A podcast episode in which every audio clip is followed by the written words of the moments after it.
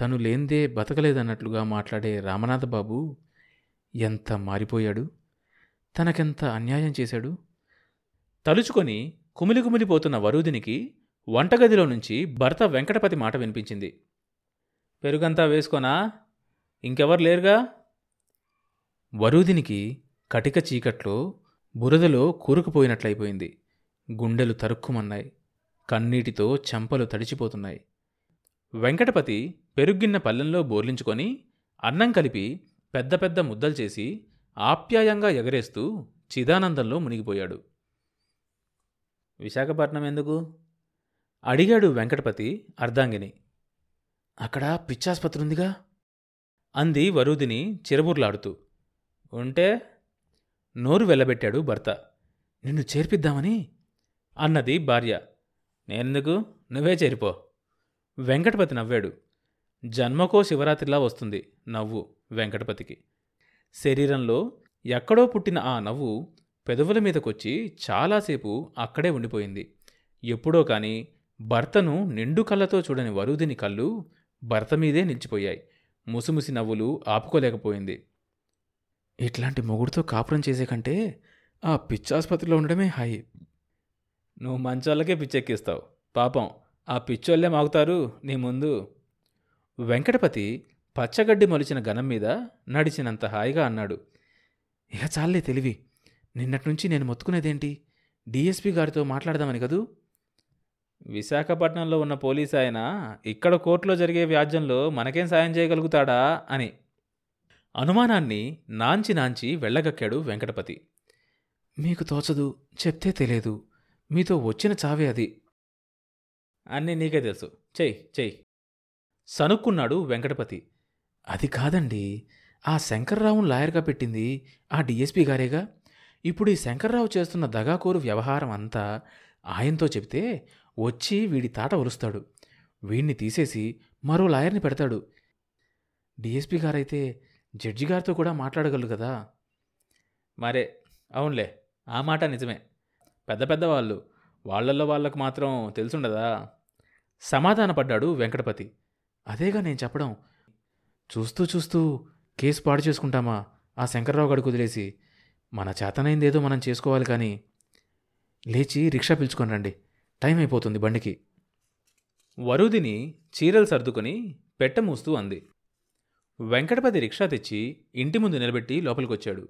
వెంకటపతి భార్య suit case పట్టుకొని రా రా రిక్షా వచ్చింది అన్నాడు. ఏం? రిక్షావాణ్ణి లోపలికి రమ్మనకపోయారా? పెట్ట మీరు మోయకపోతే? అన్నది వరుదిని భర్త వెనక నడుస్తూ. "ఆ, ఇదేం బరువంట? వడ్ల బస్తా విసిరేసిన వాడిని ఒకప్పుడు.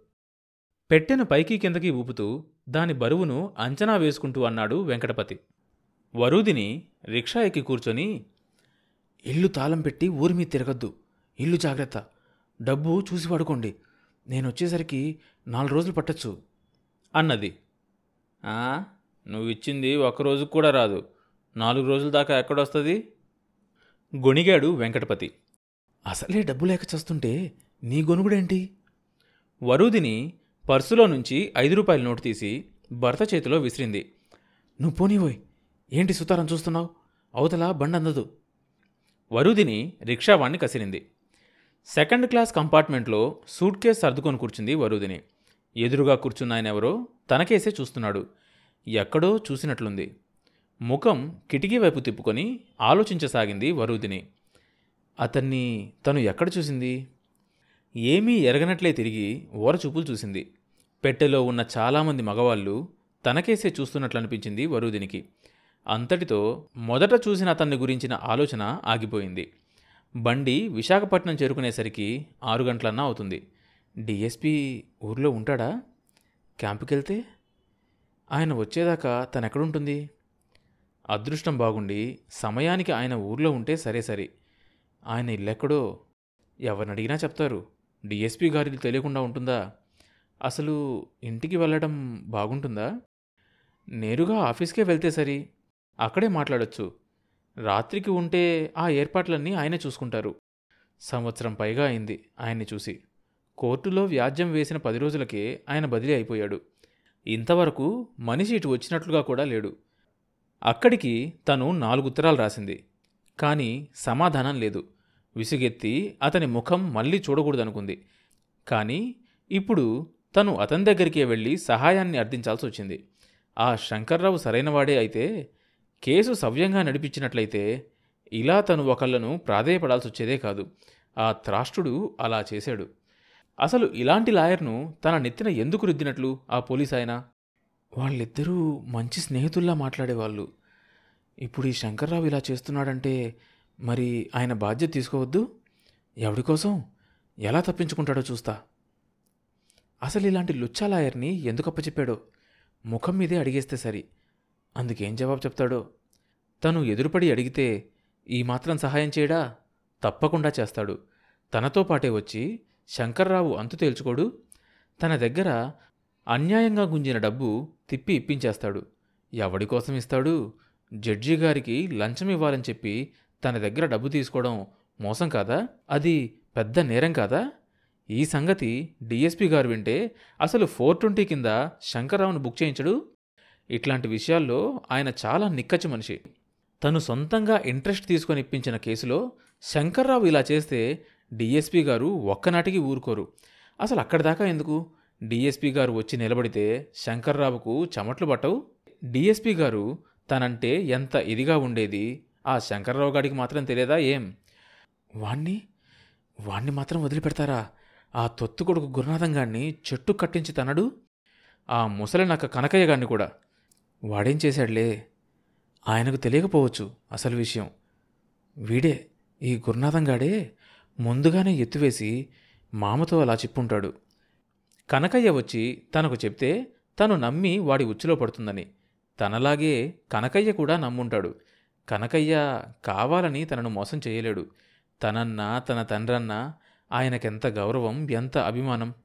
తన మామ సాంబయ్య గారంటే కనకయ్యకు ఎక్కడ లేని గురి. ఆయనంటే ప్రాణాలు విడుస్తాడు. తమ ఇళ్ళ దగ్గర బతికినోడు కదా. ఆ మాత్రం విశ్వాసం ఉంది. ఎటొచ్చి వీడే? ఈ గురునాథంగాడే రోగ్.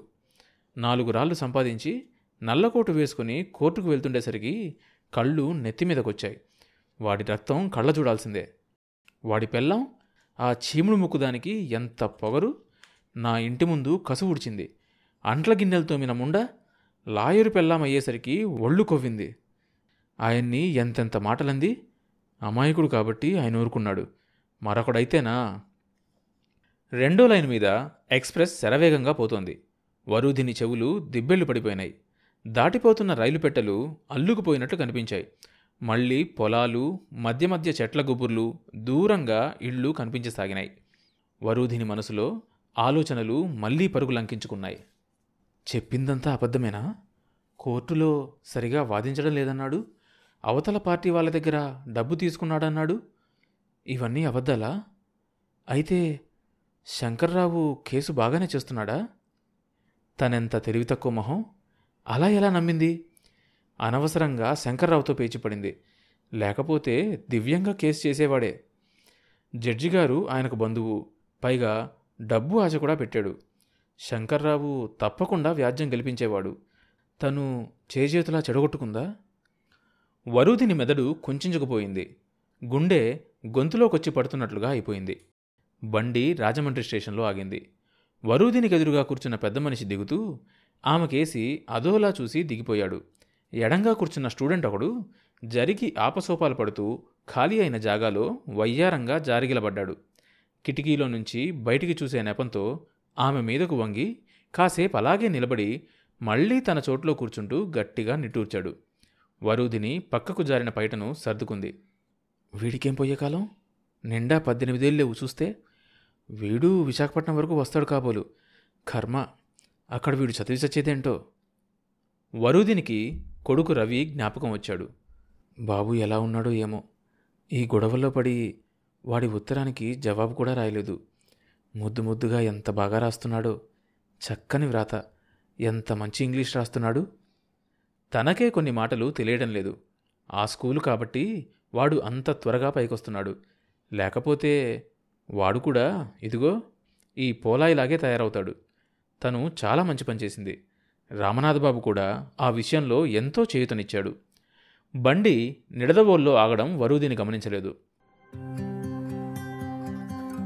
తర్వాత భాగం వచ్చే ఎపిసోడ్లో వినొచ్చు.